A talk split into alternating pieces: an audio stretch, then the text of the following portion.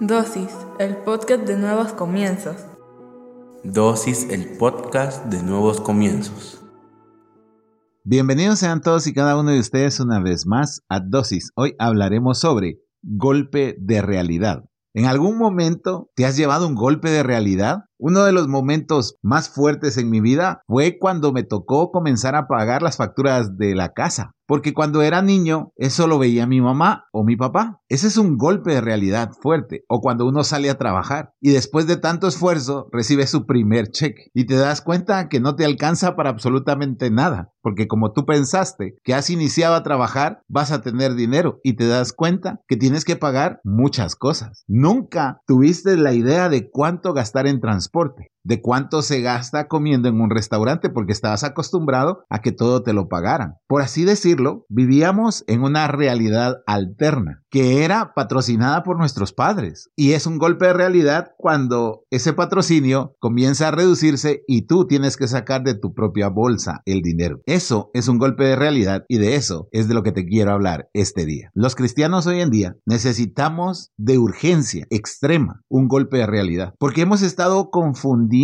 lo que es ser un cristiano con una máquina de deseos para con Dios. Sí, como te lo estoy diciendo. Y esa es la cruda verdad. Si leemos la palabra, te vas a dar cuenta que Jesús vino a darnos golpes de realidad, pero que nosotros hoy en día lo hemos olvidado. Mateo 5, 44, 42 dice, pero yo les digo que amen a sus enemigos y pidan en sus oraciones por los que los persiguen. De esta forma, ustedes serán hijos de su Padre que está en el cielo. Él hace que el sol salga tanto para los malos como para los buenos y que la lluvia caiga tanto para los justos como para los injustos. Si ustedes solamente aman a los que los aman? ¿Creen que merecen alguna recompensa por eso? Incluso los cobradores de impuestos aman a sus amigos. Y si ustedes solo son buena gente con sus amigos, ¿creen que están haciendo algo fuera de lo común? Hasta los que no conocen a Dios son así. Ese es un duro golpe de realidad. Si te das cuenta, Jesús nos está llamando a amar a nuestros enemigos, a los que nos desean mal o a los que nos han hecho mal, para hacer algo fuera de lo común. Jesús nos llama a nosotros a hacer algo fuera de lo común, o sea, tener un golpe de realidad. Por eso te decía, los cristianos hoy en día solo piden para ellos, pero no están ofreciendo absolutamente nada de ellos. Hoy nos preocupamos por nuestros sueños, pero no nos damos el tiempo para preocuparnos por el alma de aquel que se está perdiendo.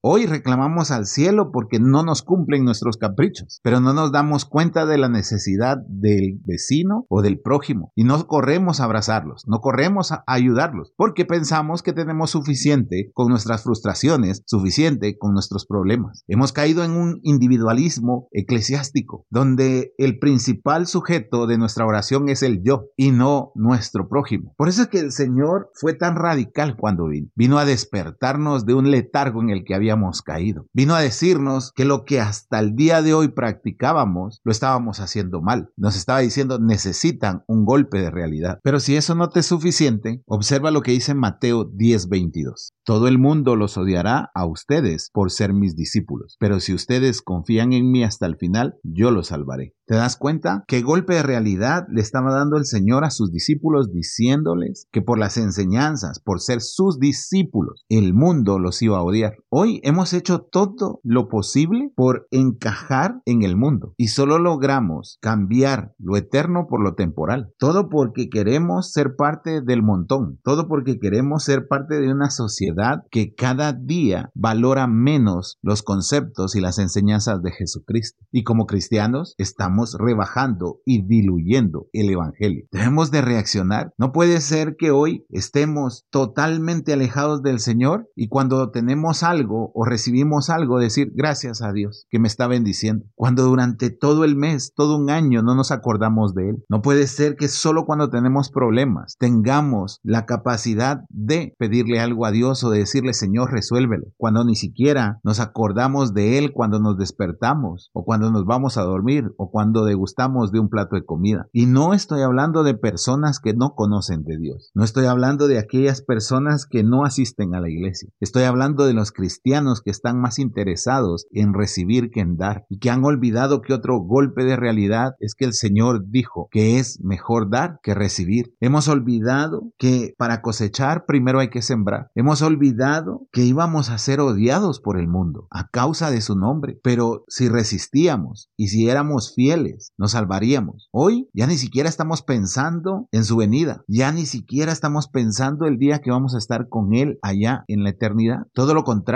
solo pensamos en el ahora, en el aquí, en el tener, en el de disfrutar, en el de declarar, el decretar, el recibir, pero ya nadie habla de santidad, de amor al prójimo, de fidelidad, de ser honesto, de ser sincero, de abrir la palabra de Dios por lo menos una vez al día, de consagración, de estar totalmente consagrados a Él. No estoy diciendo que seamos perfectos, sino todo lo contrario, que nos vamos a equivocar, pero que vamos a estar cerca de Él para que el Espíritu nos guíe al arrepentimiento. Hoy ni siquiera eso existe en nuestras vidas. Hacemos lo que queremos toda la semana y llegamos el domingo como que nada hubiese pasado. Ni siquiera podemos decir perdónanos Señor. Y de ahí nos quejamos porque no sentimos su presencia. Nos quejamos porque sentimos que nuestras oraciones topan en el techo. ¿Te das cuenta? ¿Qué hubiese pasado si Jesucristo estuviese ahí contigo en este momento? ¿Podrías haber digerido un golpe de realidad como los que Él daba? ¿O te hubieses alejado? ¿O qué esperabas? ¿Que Jesucristo te iba a decir ven a prosperar? No, no renuncies. Sé fuerte, sé valiente, esfuérzate cada día más. No pagues con la misma moneda. Sé diferente. Haz algo extraordinario. De eso hablamos, no de lo que hoy te ofrecemos como religión organizada, sino del evangelio puro. Porque disculpa que lo diga así, la religión organizada se ha transformado en algo muy lejano a lo que Él dejó en su palabra. Hoy es más importante un pastor, un ministro, que aquel que entró por primera vez a la iglesia. Jesucristo no hace excepción de personas. No es que vino a morir más por pastores y ministros que por aquel que hoy se arrepintió. No, si es más, uno de los ladrones que estaba al lado de él recibió el perdón y la salvación. Nos falta leer la palabra, digerirla y practicarla, porque en ella vamos a encontrar golpes de realidad y nos vamos a dar cuenta que hace mucho desviamos el camino, que hace mucho estamos interesados en nosotros y hemos dejado de estar interesados en Dios. Cuando llegue el momento, cuando tú lees la palabra, te darás